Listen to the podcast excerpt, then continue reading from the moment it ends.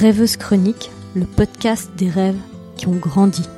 Bonjour, je suis très heureuse de vous accueillir dans cet épisode de Rêveuse Chronique.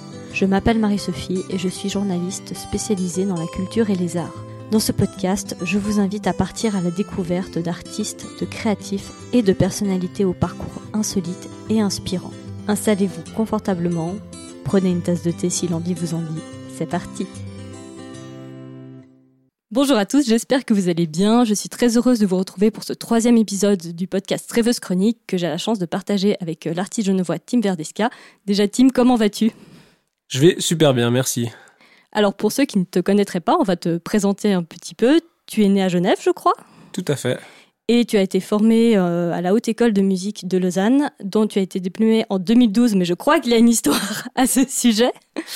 Il y a une histoire parce que diplômé pas vraiment, parce que voilà, si je dois être tout à fait honnête, euh, j'ai raté mon examen, mais... Honte à toi et à tes ancêtres. oui, c'est ça.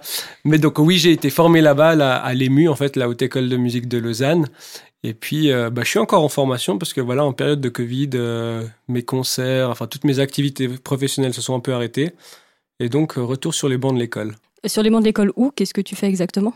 Eh ben, Je continue, enfin voilà, j'ai trouvé un moyen de, de, de recommencer les études. Je suis à l'EMU, mais cette fois à Berne. Et il me semble que c'est plus axé pédagogie ou pas du tout Ça, ça c'est pas l'école en, soi, euh, c'est le type de master que j'ai choisi. Mhm. Donc euh, enseignement et composition. Parce qu'en fait, le, mot magique qu'on n'a pas encore prononcé, c'est que tu es musicien, en fait. Voilà, c'est vrai. Oui, je suis musicien, donc euh, ça, ça, fait maintenant un moment que je tourne, que je fais pas mal de concerts. Et puis, bah, je vais pas me répéter, avec la situation qu'on vit là, j'en ai profité pour reprendre les études. Ok, c'est très bien. Et puis, ben, comme, on, on a pu voir, ben, tu touches quand même à plein d'aspects en fait de, de, la pratique musicale. Et euh, c'est un petit peu ce qui m'intéressait euh, dans ton parcours, enfin que tu touches euh, plusieurs facettes du métier. Et d'après ce que je sais de toi, tu as su très vite que, que tu voulais être musicien. Enfin, c'était un peu ton plan A, on peut dire ça comme ça. C'est drôle, c'est même pas.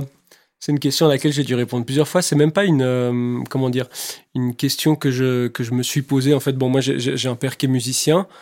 Et euh, aussi loin que je me rappelle, j'ai jamais eu ce truc de ah plus tard j'aimerais faire. Enfin c'était un peu une évidence. Enfin je suis tombé dans la musique quand j'étais petit et euh, jamais été forcé d'ailleurs. Mais c'est un truc bon bah voilà. Euh, j'ai toujours côtoyé la musique et puis naturellement après le collège go euh, faire les études de musique et puis mes premiers concerts déjà je les faisais quand j'avais 12 ans. ça a commencé au cycle. Enfin Ouais, donc euh, je me suis jamais posé la question, ou on va dire ça autrement, je me suis jamais projeté pour faire autre chose. Tu parlais que tu as baigné dans la musique euh, depuis toujours. Tu te rappelles de la, de la première fois que tu as tenu un instrument, du premier instrument que tu as, que as joué? Ce dont je me rappelle, non, peut-être pas la première fois. Enfin, j'ai commencé. Alors, j'ai commencé avec le piano, et puis même c'est mes parents qui me l'enseignaient. Donc, entre le, berceau et puis euh, là, et mes premiers souvenirs de piano, bon, enfin, ça a toujours été avec mes parents. Après, j'ai pris des cours. Après, j'ai changé pour euh, la batterie parce que je voulais faire un instrument. Il n'y avait pas besoin de travailler. Je me rappelle. Donc, mon père m'a dit fais de la batterie. Non, je, déconne, mais ouais, non, j'ai pas. Mais je crois les, mes premiers souvenirs de scène. Euh, c'est devant des, des, des, amis parce qu'évidemment voilà quand, quand, quand, tu fais de la musique quand t'es petit puis que tu reçois des amis à la maison euh, vas-y tu peux jouer euh, joue-nous quelque chose quelque chose comme ça. Donc c'est un peu des tu voulais leur ne pas leur imposer le traditionnel chant de Noël chanter faux non bah c'était le chant de Noël mais version jazz. Mon père mon père est jazzman il est trompettiste. Donc ouais c'est comme ça que j'ai baigné dans la musique et donc ton père c'est Daniel Verdesca, comme ça on peut quand même le citer vu qu'il tourne quand même pas mal. Ouais, vu que c'est un ancien, euh, c'est vrai que ça fait longtemps qu'il est dans le métier, qu'il est à Genève, euh, il, enseigne aussi, donc. Euh, enfin, il a, il, a, il a, formé aussi deux, de, trois personnes dans ses ateliers, notamment qui, qui aujourd'hui sont aussi dans le circuit musical. Donc, ouais, il est là depuis un moment, quoi. Pourquoi finalement tu t'es arrêté sur la basse? Au, au, niveau du cycle et puis du collège, c'était un peu ma période, c'était un peu l'âge d'or pour moi parce que sa période où tu es, jeune, tu joues plusieurs instruments, donc tu es un peu la star de l'école. Et puis. Euh... Tu n'as pas été star de la musique, mais tu as été star de l'école. Voilà, j'étais star à cette période parce que jusqu'à 15 ans, t'as pas besoin de bosser l'instrument. Je veux dire, tu euh, tu t'en sors avec les acquis. Enfin, avec... Euh. donc ouais, j'étais j'étais un peu la, la, star de l'école et je faisais plusieurs instruments, ce qui me permettait de jouer dans plusieurs ateliers et puis euh, machin. Et puis, euh, bah, on pourra on pourra y revenir tout au long de cette interview, mais Il y, y, a des gens qui ont vraiment compté pour moi. Là, je parle vraiment de, mentors, de, gens avec qui je suis encore en contact. Et une de ces personnes, c'est mon chef genou avec qui, avec qui je joue. Donc, je l'avais comme prof au collège. Et puis, voilà, enfin, concrètement, il m'a dit arrête la batterie, t'es nul, fais de la basse. Et parce que je faisais déjà un peu de basse. 15 ans plus tard, je, suis bassiste et puis je joue avec lui. Donc euh, voilà, il, avait besoin d'un bassiste et euh, enfin voilà, c'est des super souvenirs et puis c'est rigolo euh, les, les, aléas, les, aléas, de la vie. Donc je joue avec toujours mon professeur. C'est quand même fou de te dire que tu joues avec quelqu'un qui t'a autant influencé. Enfin, la, la boucle, elle est, elle, elle est fermée, quoi. Enfin... Ouais, il y, y, y, a plusieurs personnes comme ça. Euh, dans, dans, les gens qui ont vraiment compté euh, pour moi musicalement, je, je, suis toujours en contact. Euh, les gens qui m'ont formé surtout. Il y a aussi tout le monde de la production auquel, je touche. Bah, cette personne-là, on peut la nommer, Christophe Duc, je suis toujours en contact avec, en contact très étroit. On produit plein de choses ensemble. J'ai enseigné 10 ans dans son école. Enfin voilà, on fait, on fait vivre des projets ensemble. Donc ouais, c'est chouette. L'interview dans tes rêves. Ouais, c'est sympa. Bah, vu justement comme on est sur une good vibes, on va passer sur une petite rubrique de l'interview qui est la rubrique dans tes rêves. voilà, ça te fait déjà marrer. Déjà, qu'est-ce que le mot rêve t'évoque? Est-ce que tu te considères comme un rêveur ou euh... dans, dans, le domaine de la musique, en fait, j'ai pas l'impression d'avoir le, le, profil type du rêveur, quoi, ou de, de l'artiste rêveur. C'est-à-dire, ça, c'est peut-être parce que voilà, j'ai un père qui est dans la musique et puis euh, qui m'a d'ailleurs pas, pas du tout poussé à faire de la musique, hein, qui m'a dit, euh, tu fais tes études, tu finis ton ton gymnase. Donc j'ai toujours été très très terre à terre et puis euh, on va dire avec euh, pas toujours très professionnel, c'est pas c'est pas la même chose, mais en tout cas euh, très dans le concret puis le réel de, de ce que ça veut dire être musicien ce qui est un rêve pour certaines personnes. Après, dans Toi, le tu connaissais déjà les coulisses, en fait, un peu. Une partie, évidemment, mm -hmm. je connaissais pas tout. Et puis, euh, le métier que j'exerce aujourd'hui, il a vachement changé depuis l'époque de mon père. Où, euh, voilà, la, la musique, c'est plus du tout la même chose. Mais disons que me projeter dans la musique, euh, d'une part, c'était pas un rêve parce que ça a toujours été là. Et puis, j'ai j'ai des rêves, mais c'est plutôt euh, des, comment on va dire, pas des rêves ou un peu des objectifs professionnels, si on veut. Puisqu'on remarque avec le rêve, c'est que je l'ai, euh, il y en a, il y en a certains que j'ai réalisés sous une autre forme, souvent. Mais la question, c'est qu'est-ce que c'était le rêve? C'est une bonne question. C'est quelque chose de, on va pas dire inatteignable, mais voilà, c'est pas inscrit dans le concret, c'est pas inscrit dans, dans, le, dans le réel. Je saurais pas vraiment y, ré, y répondre, en fait. Je suis pas un grand rêveur je veux beaucoup de choses, il y, a des choses que, j'aimerais faire, mais ouais, enfin, le, le, le, rêve, c'est quelque chose qui, qui, qui, sort de la, de la réalité pour moi. Alors que tu as l'impression que tes rêves sont plus des objectifs et qui sont toujours inscrits dans une certaine réalité de quelque chose qui serait possible pour toi? Ouais, c'est vrai que présenté comme ça, ça, ça sonne pas très magique et puis je, suis un peu euh, rabat-joie, le mec qui rêve pas, quoi. C'est pas, pas, ce que, pas ce que je veux dire, mais j'ai mes petits rêves comme, comme tout le monde. Il y a, des, choses que, que je veux faire, mais c'est vrai qu'ils sont vraiment la plupart inscrits dans, dans des objectifs de musique. Et puis une partie, ils ont été réalisés parce que j'ai eu la chance de voyager, de faire des très gros concerts devant beaucoup de, de monde. De loin, je suis pas réalisé, hein, mais il y a voilà, le, le, mes rêves en musique, c'était ça. Et puis, euh, est-ce que tu en partagerais un avec nous, un moment où tu t'es dit là, c'est bon, je suis dans un peu dans mon rêve, je, le touche du bout du doigt? Ce qui est, alors, ce qui est, ce qui est, ce qui est drôle avec le, le rêve, c'est que des fois, on, on, le vit, des fois, on l'atteint, sans s'en rendre compte, et puis c'est un petit peu le recul derrière. Mais voilà, en fait, la, la période pré-Covid, on va dire, bah pour moi, c'était une période de rêve. C'est-à-dire, je voyageais aux quatre coins du monde, juste avec la musique. Euh, voilà, enfin, j'ai été plusieurs fois aux États-Unis, à Singapour, euh, en Mongolie. J'ai fait des pays du Maghreb, j'ai fait l'Asie, j'ai fait une tournée euh, asiatique de, un mois avec 18 concerts. Euh, donc ouais, en fait, la, période pré-Covid, en fait, c'était vraiment une, période de rêve pour moi. Mais en fait, j'ai l'impression que ce que tu décris, c'est que le rêve, c'est quelque chose d'inatteignable, de, de, de loin, puis c'est un peu ce qui nous pousse en fait. On essaye de l'atteindre, puis une fois qu'on l'atteint, bah, ça redevient de la réalité. Donc c'est plus aussi magique. Puis il faut en trouver d'autres. Euh... Puis voilà. Enfin, ouais, c'est ça. Ouais, non, t'as as raison. En fait, moi, c'est.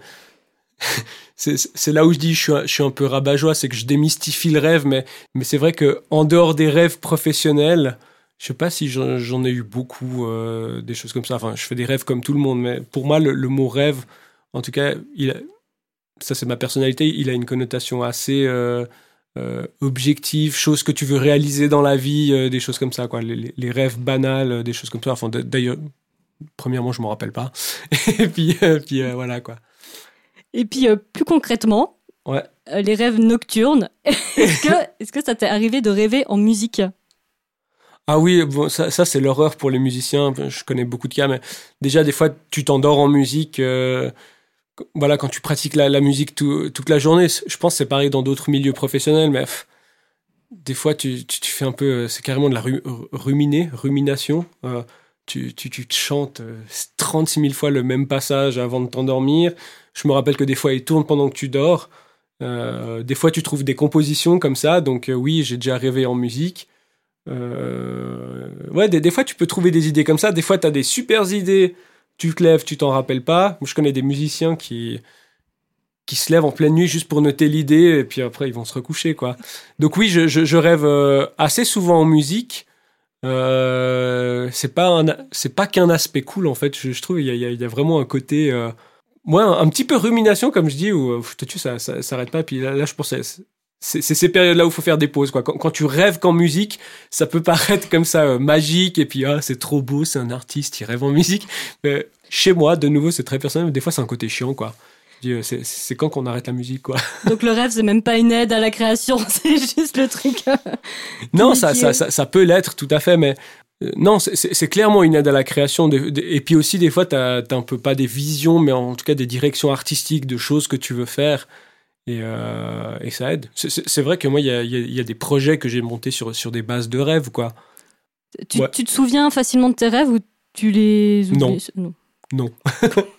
non. Le matin, tout part, euh, tout s'évanouit. C'est ça, je suis. Euh... Mais, mais, comme je t'ai dit, enfin, ça, me fait.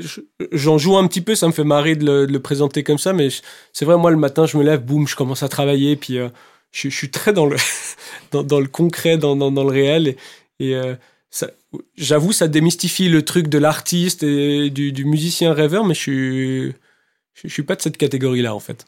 Non, je pense qu'en effet, il y a plusieurs types d'artistes, et puis en fait, on se rend compte souvent, j'ai l'impression que derrière cette face, enfin cette image euh, de l'artiste maudit, rêveur et tout, il y a souvent beaucoup plus de travail que ce qu'on pense, et c'est aussi des postures qu'on prend, et, voilà.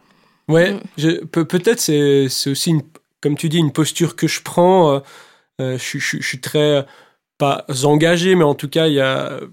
Voilà, moi, je, je, vis exclusivement de musique, et puis c'est pas j'ai envie de montrer ou j'ai pas envie de prouver, mais en tout cas, j'en ai marre de me faire. On peut dire des gros mots au micro, oui, voilà. Bien sûr. De, de, de me faire emmerder avec euh, qu'est-ce que le métier de musicien Ah, c'est un hobby, machin. Du coup, euh, j'essaye d'être j'ai mes défauts, hein, attention, mais d'être carré, d'être dans le concret, d'être professionnel, en fait, de, de, de, voir la musique comme un truc professionnel et puis pas de truc de ouais, il y a une super vibe, et puis on rêve, et puis machin. Et euh, c'est peut-être une posture que je prends, c'est peut-être un défaut, mais c'est vrai que voilà, c'est comme ça que j'envisage euh, la musique. Et oui, ça passe par beaucoup de travail, par une hygiène de vie. Euh, elle est pas irréprochable, mais voilà, enfin, je, je fume pas, je fais un petit peu d'exercice. Enfin, c'est très con ce que je veux dire, mais il y a une vraie hygiène de vie puis une discipline. Hein. Pour, pour beaucoup de musiciens, enfin, les, les, gens que je connais dans la nouvelle génération, évidemment, bon, on se fout des tôles de temps en temps, mais euh, je crois qu'il y, a une réelle discipline du travail et puis de, passer les heures euh, sur l'instrument, à écrire, à composer, euh, voilà quoi. Et justement, enfin la composition, c'est, enfin c'est pas toujours évident quand on est musicien de se dire j'ai les capacités ou de composer. Toi, c'est arrivé à quel moment? Comment c'est, comment la composition est entrée dans ta vie? Ça aussi, c'est une question difficile pour moi dans le sens où... Euh, ça a toujours été là un peu? Ça a toujours été là un peu, mais euh, c'est pas que... Voilà, là c'est une autre posture en tout cas que, que je devrais adopter. Ça veut dire je compose par moment, quoi. J'ai pas cette discipline, voilà, d'écrire et de composer euh, toujours la musique. Ce que je devrais faire parce que j'ai pas spécialement le, le syndrome de la page vide, tu vois, ou de la page blanche, pardon, c'est comme ça qu'on dit. La page vide, ça me plaît, ça me plaît bien. On peut, on peut inventer des expressions, on va les estampiller euh, Team V et puis ce sera super.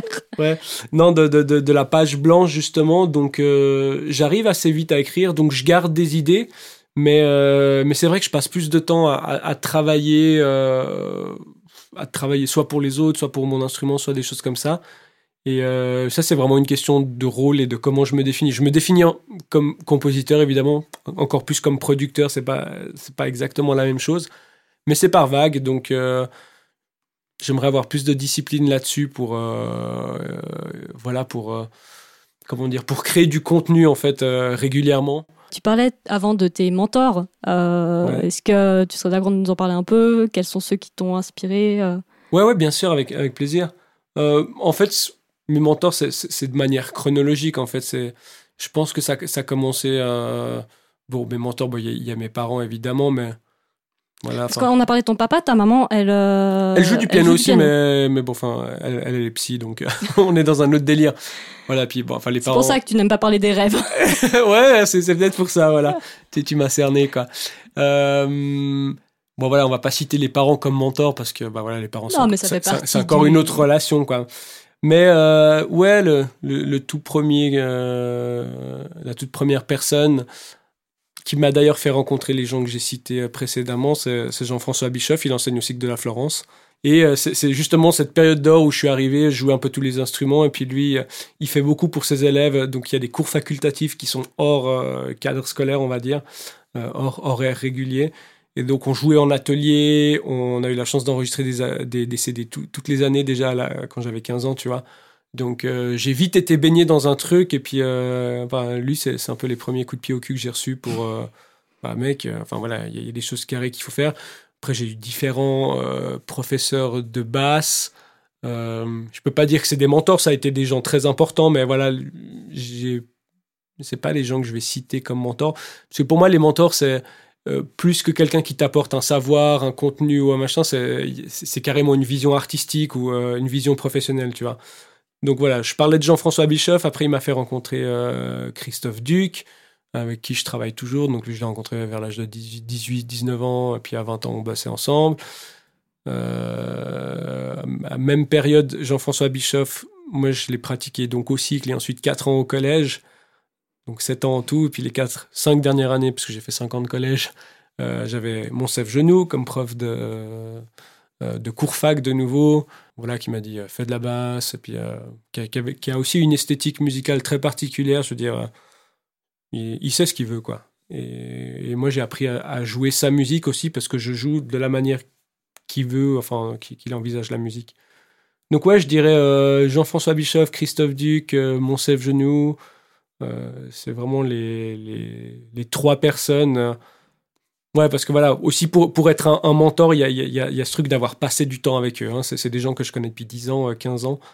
Donc, sur, voilà, passer 30 ans, 32 ans, ça, je les connais depuis la moitié de ma vie à peu près, ces, ces, mecs-là. Donc, donc ça, ça compte.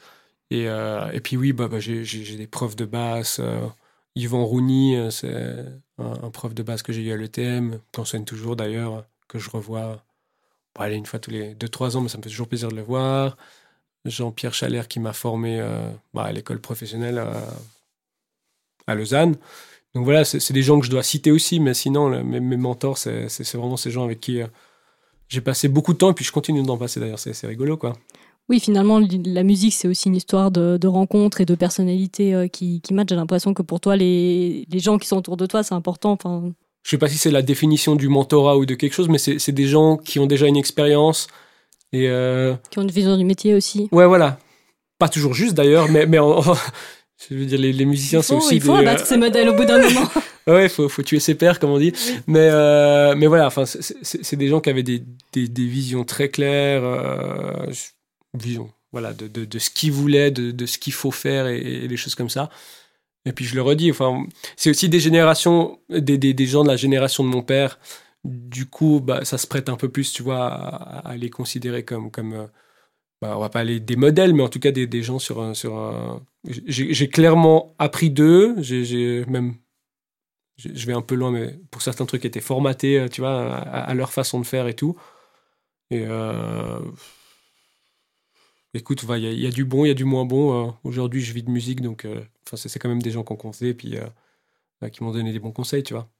Oui, qui t'ont aidé à devenir euh, le team que tu es, que tu es aujourd'hui. Oui, clairement, ça c'est clair. Mm.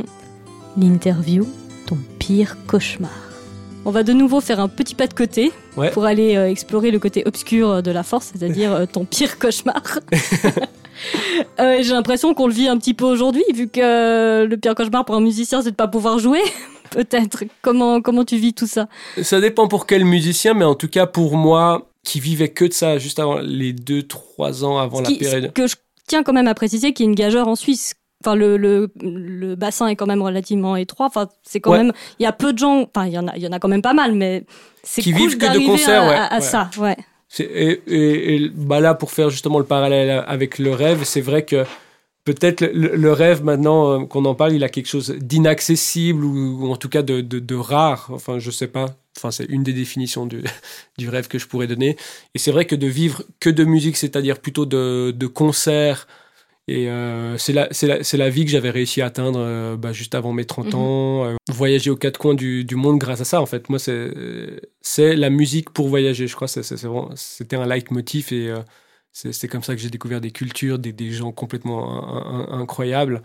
Et donc, oui, euh, là, pour moi, c'est, un, réel cauchemar. Alors, j'ai d'autres cordes à mon arc. Heureusement, je, peux faire, je peux faire d'autres choses. Je peux faire de la production.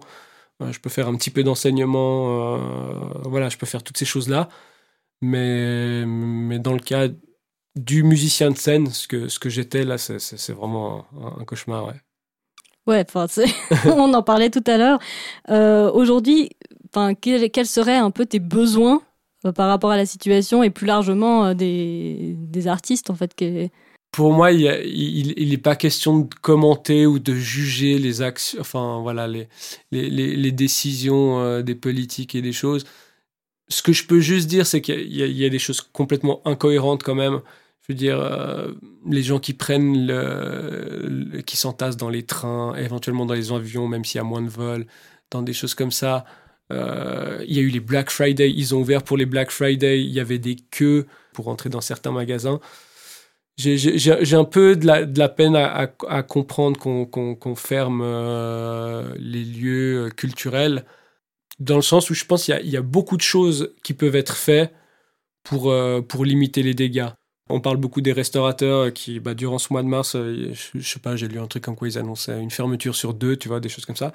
Euh, les musiciens, c'est pareil. Hein. Je dirais, il y en a beaucoup qui sont en train de, choper, euh, d'essayer d'avoir un, vrai job. C'est- d'ailleurs des, phrases qui ont été prononcées. Je veux dire, si on prend à plus large échelle, euh, Boris Johnson, euh, il a dit aux musiciens, mais allez vous choper un vrai job. euh, Il n'y a pas le temps pour votre hobby en ce moment, tu vois. Non, mais disons que la, situation met un éclairage particulier sur des problèmes qui existaient déjà aussi. Puis toi, tu as toujours été aussi assez... euh, alors, engagé, c'est peut-être un mot fort, mais en tout cas, tu as toujours été sensible à, cette, à cette cause des artistes. Tu fais partie de la Fédération genevoise des musiques de création. Euh, Est-ce que tu peux m'en parler un peu plus, me, dire ses buts, euh, comment elle travaille? Alors moi, je fais, partie du comité. On est 12 au comité, si je dis pas de bêtises, on dit c'est 12. Et c'est euh, c'est une, une fédération pré-Covid, en fait. Oui, elle Qui- existait déjà avant, en fait. Faut Oui, mais pas, pas de beaucoup, genre une année ou deux années, euh, qui défend la musique de création ou les artistes de création. Donc ça veut dire euh, les, les politiques de, de mise en place, les, les conditions euh, et, et les cachets pour ça. Parce que c'est vrai que ce qui est dur en fait pour un musicien, c'est c'est ce boulot de, de création en fait, de, de, de produire des choses qui sont invendables après. C'est-à-dire tu produis mais plus personne n'achète les CD, tu fous ça sur Spotify, euh, euh, tu touches Oui, puis un concert, 0,0025%. c'est une fois, en fait. Enfin, Voilà, le, le- les, gens, les gens qui t'engagent pour le concert, ils te payent pour la prestation, mais pas pour les six mois d'écriture de, la musique ou, ou le machin. Alors, il y a des subventions évidemment, mais voilà, cette fédération, elle défend toutes ces choses. Euh, Je rentre pas trop dans les détails, c'est juste pour donner une image. Donc euh, cette fédération qui défend les conditions pour ces, pour ces musiciens créateurs et des choses, euh, bah, je, l'ai découvert pendant la première vague et puis euh, j'ai tout de suite in- intégré la chose parce que de, manière générale, euh, c'est une problématique qui a toujours eu lieu et qu'on commence à, sur, laquelle on commence à, pointer des choses ou, que certains commencent à découvrir, tu vois. Il y a, plein de choses qui, qui, sont vraiment encore pas, bi- pas bien établies et qui font que le métier de musicien, si je fais le raccourci direct, il n'existe pas. Et, ça, le Covid, alors c'est peut-être le bon côté du Covid, il met ça en lumière. Oui, c'est ce qu'on peut espérer, c'est qu'après ça, il y ait des choses positives qui, qui en sortent, ou en tout cas une- un, meilleur cadre, en fait. C'est tout ce qu'on peut souhaiter. C'est ce qu'on peut souhaiter parce que euh, il faut euh, plusieurs choses. Déjà, il faut, faut protéger ces, ces, ces gens-là, il faut, faut me protéger moi aussi.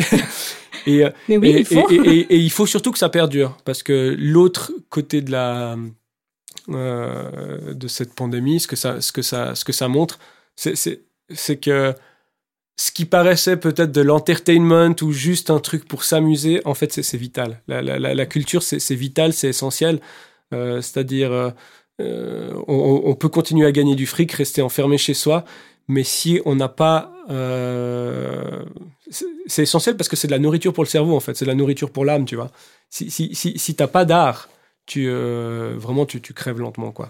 Oui, puis enfin, on parlait avant enfin, que pour toi les échanges c'est important. Si tu n'as pas d'échange avec le public, ça n'a pas de sens non plus. Enfin, y a oui, alors d'échange avec le public. Et puis pour beaucoup, en fait, euh, ce qui est rigolo, c'est que le, euh, l'art en général, c'est de nouveau, l'art n'est qu'un prétexte. Ça veut dire, bon, ça fait réfléchir, ça remet en question, ça nous touche, machin. Mais, mais, mais c'est un truc de cohésion sociale, quoi. Je veux dire, on va à des concerts, on va au théâtre avec des gens, on mhm. discute de ce qu'on a vu, de ce qu'on a entendu. Et c'est pas seulement une nourriture pour le cerveau, c'est ouais, c'est carrément un acte social, quoi. Et, et, je... ouais, c'est un peu la colle, quoi. Ouais, ouais. C'est ça, en fait, ça a, une ça a une puissance, mais dans tous les domaines qu'on qu'on a sous-estimé, qu'on je sais pas si ça va faire changer les choses. Moi, j'essaie d'y croire, tu vois mais il y, a, quelque chose d'essentiel dans, la culture pour, pour tous ces côtés-là, pour l'âme, pour, pour, le, social. Euh, si, on veut parler économiquement, je t'en parlais avant, mais il y, a un nombre d'études qui montrent que quand tu organises un concert ou un spectacle de théâtre, évidemment, bah, tu as tous les métiers de l'ombre. Hein. je veux dire, c'est pas que les comédiens, les musiciens. Il y a un staff technique de fou. Il y a, les pompiers. Il y a, y, y a les gens qui rédigent la pub. Il y a des informaticiens. Et puis, euh, par, euh, il y, a des dommages collatéraux, c'est-à-dire, enfin, des gens qui en profitent, c'est tous les bars qui sont à côté, parce qu'évidemment, quand peut-être si tu vas avoir un concert loin, euh, tu te prends une chambre d'hôtel, enfin des choses. Euh, ouais, ouais, je, bon là, c'est vraiment un cri du cœur, mais c'est vraiment essentiel et, c'est d'une importance vitale. C'est pas un caprice personnel, c'est pas moi je vais aller faire des concerts, c'est que nous on en a besoin pour vivre, mais les gens aussi. Les gens ils ont besoin de ça. Je pense qu'ils commencent à se faire chier sur Netflix, tu vois. Oui, clairement, je peux, le dire. je peux le dire. Mais on va euh, euh, continuer à explorer les cauchemars, mais d'un point de vue un peu plus joyeux. Est-ce que tu nous raconterais ton, meilleur ou ton pire bide sur scène, si j'en ai eu? Ah mon dieu, je m'attendais pas à cette question, mais alors oui, c'est clair qu'il y en a eu. J'ai pas une super mémoire, mais bon, dans, les bides, euh, c'est quand il y a plus de gens sur scène que dans le public. Ça, ça, ça, arrive. On va dire en tout cas une, une fois par année, ça arrive. Donc ça, ça c'est clairement des bides. Euh, dans les, qu'est-ce qu'il y aurait? Et moi, des bides que j'ai vu. Ah non, alors des bides un, un, un, un, peu rigolo quand même. Un musicien qui se casse la gueule. Le groupe Anakun, ça fait 10 ans que je joue avec sûr, eux. Oui, oui. Comme c'est de la musique festive, en fait, le lien que je voulais faire, c'est qu'on fait beaucoup d'animations de village. Et puis des fois, tu as des scènes un peu, un peu bancales, quoi. Donc euh, voilà, enfin, t'as des palettes qui tiennent pas, ou t'as as, une scène un peu euh, bancale, on va dire. T'as un musicien qui se casse la gueule, c'est c'est dangereux, mais sur, sur le coup, c'est quand même très drôle, non? Donc ça, ça c'est un énorme beat, voilà. C'est le genre de beat que tu peux avoir. Un musicien qui se casse la gueule. Disons que ça arrête le concert un peu de manière. Ah, non, alors c'est ça le pire, c'est que ça n'arrête pas le concert. ça n'arrête pas le concert. Et ça, c'est la, la magie, justement. Euh, et, et c'est très sérieux ce que je dis, c'est la magie de l'art et de la performance aussi. C'est qu'il y a un truc un peu transcendant, tu vois, où le truc s'arrête pas. Et je me rappelle très bien, donc Lucas se casse la gueule, nous on continue de jouer, alors certes un peu un cas, mais il se relève et il finit le concert. Et au moment où il finit le concert, c'est là où tu as la, douleur qui sort. Et j'ai vu ça aussi au théâtre, quoi. Un, comédien, c'est une scène où il doit prendre quelqu'un euh, sur ses épaules. Euh, la personne saute sur ses épaules, t'entends une espèce de crack, et là c'est la cheville. Enfin, le mec s'est pété la cheville, quoi. Il y a un os qui est sorti. Et le mec n'a pas bronché, il a fini le truc comme ça. Et après, on a dû le sortir sur un brocard, tu vois. Donc, euh, être artiste, euh, c'est dangereux. c'est dangereux. Tu, tu parlais des bides. Alors euh, ça, c'est les bides un petit peu aventuriers. Il y, en a plein d'autres. Hein. Voilà, le fait de le fait de, de jouer devant personne où le seul public c'est ta mère. Ou je pense qu'il y, en a plein d'autres. Je reviendrai dessus si ça. Si ça, si ça revient, oui. Ouais. Je sais pas pourquoi on s'intéresse tellement aux, aux, bides et aux trucs ratés. Ouais, parce que. C'est rigolo. Ouais, faut, faut, faut, il y a un petit côté sadique, mais faut, faut, faut rire de pas du malheur des gens, faut pas que ça soit grave, mais, mais c'est drôle quand même, quoi. Oh, puis si tout était parfait, on s'ennuierait un petit peu. Ouais, ouais, c'est ça. C'est exactement ça. Euh, tu as vécu pendant quelques temps à, à Berlin. Ouais. Ouais. Et euh, tu as ramené dans tes bagages, euh, entre autres, un projet de quintet jazz. Il me semble. c'était ça. Ouais, exactement, La, la, Berlin Suite. La Berlin Suite. Euh, déjà, ce que je voulais savoir, c'était est-ce que tu as écrit ces compositions quand tu étais sur place ou c'est en revenant? Non, j'ai commencé à écrire sur place. Alors bah là, c'est une période où j'ai été, vraiment été compositeur avec cette discipline, de, tu vois, d'écrire un petit peu tous les jours, de, de fabriquer des, trucs. Donc euh, moi, je suis parti à Berlin. Euh, Bon, là-bas, c'était pour suivre une fille. et euh, mais du coup, je me suis retrouvé dans, un endroit où je connaissais personne, où je connaissais rien. Donc, il y avait, y avait tout à faire. Donc, euh, je, sortais vraiment tous les soirs, aller rencontrer des musiciens, des choses. Et puis, le reste de la journée, bah, je, bon, j'apprenais l'allemand. Et puis, euh, surtout, je, pratiquais, puis je composais. Je prenais du temps pour moi, en fait.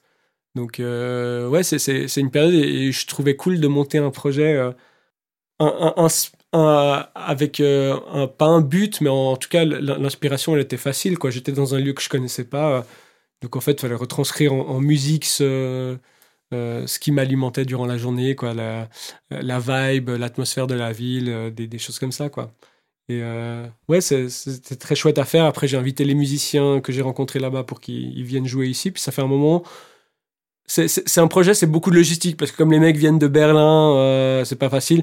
Donc je fais pas beaucoup, mais quand je fais, je fais des gros trucs. Là, bah, c'est bien qu'on en parle. Il y, a des, vidéos qui vont sortir d'un concert deux concerts que j'ai fait avec un orchestre classique, c'est-à-dire la Berlin Suite plus 15 euh, ou 20 musiciens classiques de l'orchestre Nexus sur des arrangements d'Alexandre Mastrangelo. Voilà. Donc depuis depuis cinq ans, je l'ai fait évoluer ce problème et c'est c'est une œuvre un peu totale comme ça qui est, très chouette.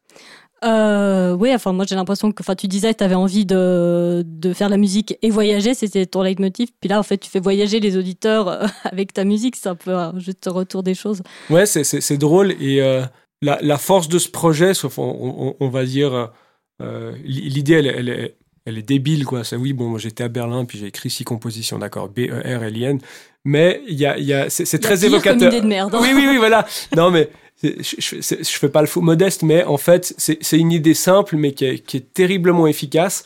Parce que Berlin, pour les jeunes voix, c'est à portée de main. Il y a beaucoup de gens qui y sont allés. Et du coup, on a tous ce, un, un, petit peu de Berlin en nous, tu vois. On a tous un souvenir de machin. Et euh, c'est très évocateur. Donc, moi, ce que euh, ce, ce, que je fais, euh, euh, ce que je montre dans certaines compositions, certains l'ont pas vécu comme ça, et puis d'autres, ah, c'est exactement ça, et puis bah, c'est très chouette, quoi. C'est très évocateur, et puis les gens sont, sont tout de suite dans le truc, ah ouais, mais moi, Berlin, c'est pas comme ça, ah, ou au contraire, ouais. Ouais, c'est exactement ça. Enfin, tu, tu, touches plusieurs sensibilités, en fait. Exactement, parce que Berlin tout le monde y est allé, que ce soit pour. Euh, bon, on y est tous allés pour la même raison, pour, pour faire la fête, mais. Je vois pas. Euh, tu disais que enfin, ce, ce, projet il a pris une autre tournure quand tu as intégré un, un orchestre symphonique, mais c'est aussi l'histoire d'une amitié. Enfin, c'est une rencontre aussi euh, particulière. Est-ce que comment s'est fait cette collaboration? C'est drôle. Des fois, je réponds à, à tes questions d'il y a une demi-heure, mais ça, c'est un autre rêve dans, les rêves, il y a un peu ce truc d'œuvre totale. Je pense c'est un peu comme tous les musiciens de rock, Metallica, Scorpions. Tu sais de jouer avec le gros orchestre, quoi. De jouer avec le, méga orchestre et tout. Et moi, c'est toujours un truc que j'ai voulu faire d'une certaine manière. Et, euh, j'ai ce pote de longue date, Alexandre Mastrangelo, qui est. Euh, bah, voilà, nous, on s'est rencontrés au collège. C'est un mec qui est dans le circuit aussi, mais qui lui est dans la musique classique on a toujours évolué ensemble et puis euh, ça, fait depuis l'âge de 15 ans qu'on veut faire un truc ensemble. Donc tu vois on, est patient. Et puis au détour de je sais pas quoi moi je l'ai rencontré à la gare de Zurich euh, le temps d'un chocolat chaud. Je lui ai écoute j'ai le projet pour euh, pour qu'on puisse réaliser quelque chose. J'ai un projet qui est déjà écrit qui marche bien mais voilà qui s'est un peu pas essoufflé mais qui a, qui a fait son temps tu vois. C'est le Berlin Suite on a fait trentaine de concerts euh, avec ces morceaux. Donc euh, voilà, je ne vais pas continuer. Soit j'écris de la nouvelle musique, soit euh, je, m'arrête là. Mais ce serait cool de lui donner une, une nouvelle figure, enfin une nouvelle, un nouvel impact. Si toi tu me fais des arrangements pour cordes dessus, quoi. Et donc on a commencé par là, et puis après on a on a commencé à chercher deux, deux, trois, deux, trois entrées pour des orchestres. On voulait avoir le SR, on voulait avoir les gros. Et puis pour finir, c'est pas péjoratif ce que je veux dire, c'est un mal pour un bien. On, s'est rabattu, euh, je mets des guillemets, hein, sur un orchestre euh, plus modeste, mais, mais qui est incroyable. C'est l'orchestre Nexus, qui a été monté, euh, je sais pas s'il l'a fait tout seul, mais en tout cas, voilà, qui a été monté et qui est dirigé par Guillaume Bernet et qui lui m'a tout de suite donné un, super, un avis super favorable. Ah, c'est génial et tout. Et en fait, c'est un, orchestre professionnel de jeunes. C'est des gens qui sont fraîchement diplômés, qui ont la niaque. C'est des gens de ma génération aussi. Euh, du coup, je, suis enchanté, quoi. Enfin, voilà, je connaissais pas cet orchestre. C'est Alexandre qui me l'a présenté. On a eu un super accueil. Et on a fait des belles choses. Euh, il y a deux ans, non, il y a trois ans. Oh, je suis tellement nul avec les dates. Euh, il y a deux ans, à la fête de la musique, on l'a présenté une, première fois. et puis, là, récemment, on, a pu le, revoir, le retravailler un petit peu, puis on a fait deux gros concerts, un euh, à la salle euh, Ernest Ansermet et puis l'autre euh, à la salle Paderewski à Lausanne. Et celui-là a été repris par, enregistré par la, par la RTS dans le cadre d'une émission. Ça va sortir en vidéo tout bientôt, je suis en train de travailler dessus. Super, on se réjouit de revoir ces images ou de voir pour ceux qui, qui le découvrent. Ouais. Euh, et puis, euh, on parlait des rêves tout à l'heure. Euh, enfin, de voir finalement ces compositions, son œuvre jouée sur une scène par un orchestre, ça, ça fait quoi un peu? Ah bah oui, il y a un petit côté mégalo, enfin tu te sens puissant quoi, je veux dire. c'est ce que je voulais entendre, non c'est pas ça, mais. Il y a le créateur et puis ta musique, quoi, et tout. Puis tout le monde qui vient de dire c'est incroyable ce que t'as fait. Non, mais moi j'ai rien fait. Enfin, j'ai composé. Puis euh, enfin, les arrangements ils ont été faits par Alexandre, tu vois. mais euh, non, non, il y a, y, a, y a, un truc très très cool et, et, satisfaisant quoi. En, en, en, fait, ça c'est aussi une réponse à une autre question, mais je crois une des raisons pour lesquelles vraiment je fais de la musique, c'est on, dirait le voyage. Mais, mais derrière ça, puis je crois que c'est vraiment l'essence, en tout cas moi de ma pratique, c'est la rencontre, tu vois, c'est les gens. Parce que dans le voyage, évidemment, tu te retrouves à 10 000 km à discuter de choses avec des gens complètement incroyables qui n'ont pas la même culture euh, que toi, avec euh, des mecs qui, qui prient Allah toute la journée, mais qui, euh, qui font de la musique d'une manière complètement différente. Et puis au bout de ça, bah, en fait, on est les mêmes quand on aspire tous à la même chose. être heureux dans la vie, machin, tout ça. Et puis, donc, jouer avec un gros orchestre comme ça, bah, tu rencontres des gens d'un monde différent. Moi, je viens, du jazz, tu vois, donc euh, déjà, euh, on dirait pas, mais c'est deux manières différentes de faire la musique. D'ailleurs, j'aime pas cette séparation. Moi, j'appelle ça musique improvisée et musique écrite pour la musique classique, tu vois. Et, euh, donc, c'est la rencontre vers l'autre. Donc, tu rencontres des nouveaux musiciens et puis bah, les projets à 30 personnes. Bon, on était 25, mais je compte aussi l'équipe qui l'entoure, l'équipe technique et tout. Voilà, c'est des projets que tu portes seul, c'est-à-dire si tout va bien, on est 30, si ça va mal, c'est ma faute, mais on, est, on est 30 à le porter, tu vois, ce truc. Donc euh, il y, a, un truc, euh, voilà, de, pas communautaire, mais en tout cas de, rencontre avec l'autre et puis euh, de partage, quoi. Est-ce que l'une des choses qui t'embête dans cette séparation jazz classique, c'est peut-être que, enfin, le, le, jazz c'est toujours des musiques improvisées, donc il y a un côté peut-être un peu plus foufou, alors que finalement c'est une musique qui a autant, enfin, qui commence à avoir une histoire aussi tout aussi importante que la musique classique et qui quelque part rentre dans les standards classiques tout autant que. Ouais, moi, moi, ce qui m'énerve en fait, c'est les carcans, quoi. Ça, ça, veut dire euh, et, les stéréotypes, ça veut dire les jazzman ils sont comme ça, les musiciens classiques ils sont comme ça, ils ont un balai dans le cul, machin. C'est en fait c'est des c'est des euh, c'est des considérations qui, qui sont vraiment plus d'actualité. Je veux dire, les musiciens de jazz, euh, il y a une partie improvisée, mais il y a, y, a, y a, des parties écrites qui sont bah, dans la Berlin Suite. Il y a des parties écrites, il faut jouer ce qui est marqué. Tu peux, tu peux pas faire autrement. Et à l'inverse, tu as plein de musiciens classiques qui évidemment partent d'un répertoire écrit, mais, mais je veux dire, ils font de l'improvisation. Ils jouent aussi dans des groupes de musique actuels. Donc euh, à la fin, on fait de la musique. Pour, moi, il y a ces, euh, ces distinctions et puis euh, euh c'est des querelles un peu futiles comme ça, mais elles, elles ont plus lieu d'être quoi. voilà, moi je fais de la musique principalement improvisée, mais aussi écrite. Il y a l'interprétation, et puis il y a des gens qui sont plus dans vraiment dans, dans, la musique, euh, euh, ouais, enfin dite, écrite, quoi. La chronique rêveuse. On, arrive gentiment à la fin, mais il y a une toute petite partie encore. C'est la chronique rêveuse, où je pose des questions un peu sans queue ni tête. D'accord, ouais, super. Là, on est dans ton studio. Euh, et je me demandais, à part la basse, euh, quel est l'objet qui représente un peu ton quotidien euh, de, musicien? Je t'ai dit, je, suis vraiment anti-rêve, je, vais démystifier tout ça, mais l'ordinateur, quoi, j'ai toute ma vie là-dessus. J'étais sûre que t'allais me répondre ça, j'étais sûre. J'aurais pu te mettre sur un petit bout de papier, te le donner, tu vas répondre ça. Oui, bon, bon on se retrouve dans un studio, il y a deux écrans déjà, ça, donne une petite euh, indication, mais c'est vrai que sur, l'ordinateur, et puis je suis en train de le découvrir maintenant, mais je, suis un mec un petit peu, je suis pas high technologique, mais j'aime bien ça, tu vois, j'ai un petit côté c'est pas matérialisme, en tout cas fétichiste avec les dernières technologies et tout. Euh, que je peux pas toujours avoir d'ailleurs, mais, euh, mais voilà, j'aime bien l'informatique, euh, dans certains degrés, en tout cas dans musical.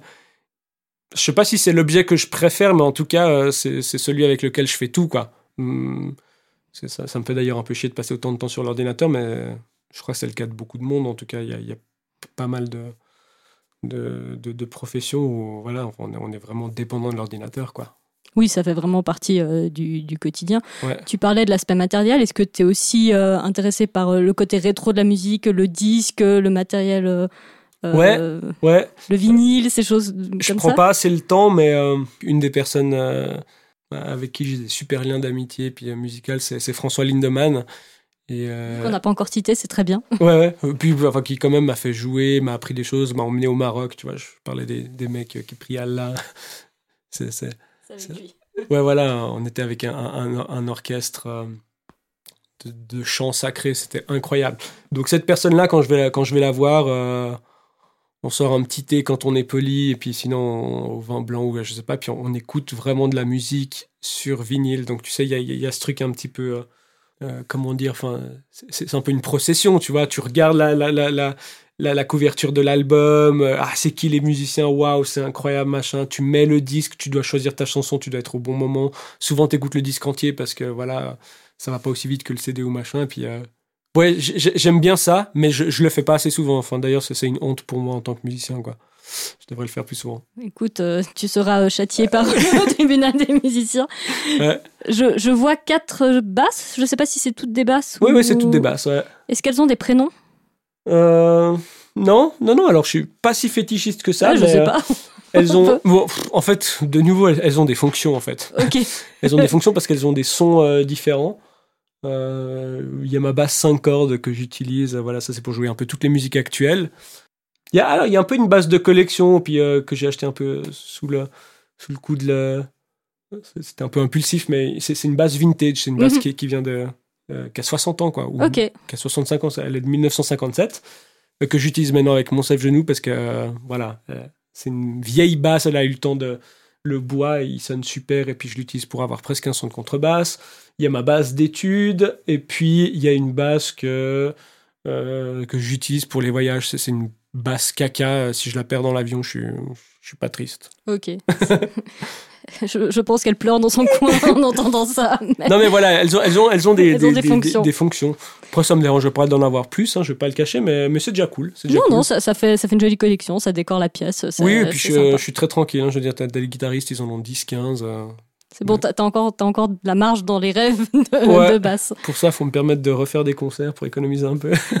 Justement, enfin, on parlait. Est-ce que, alors, des projets de concerts, non, il y, en a pas, mais enfin, est-ce que tu as des projets aussi artistiques? Enfin, on parlait de la Berlin Suite. Est-ce que tu as envie de continuer le projet?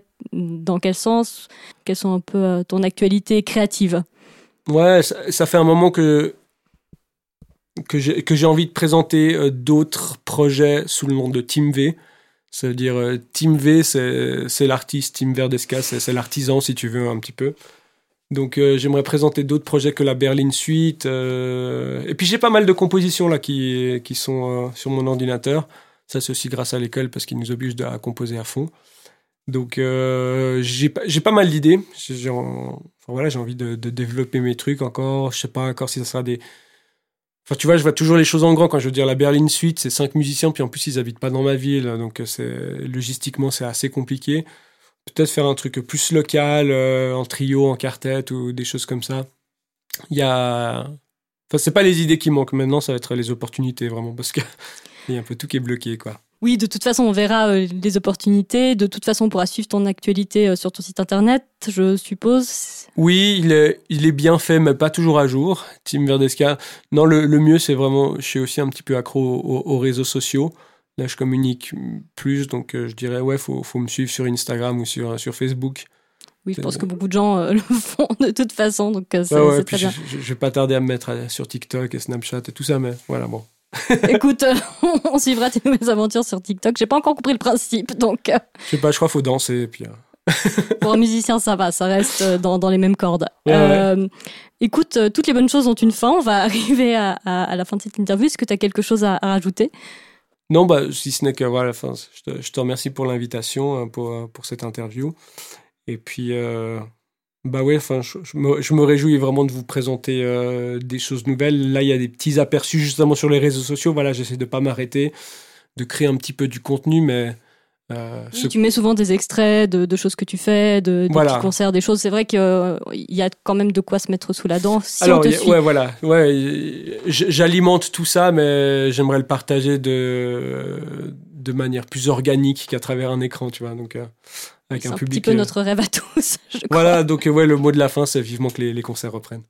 Voilà, ce sera un joli mot de la fin. Je te remercie euh, Timothy et je vous remercie d'avoir écouté ce podcast. On se retrouve prochainement pour un nouvel épisode de Rêveuse Chronique.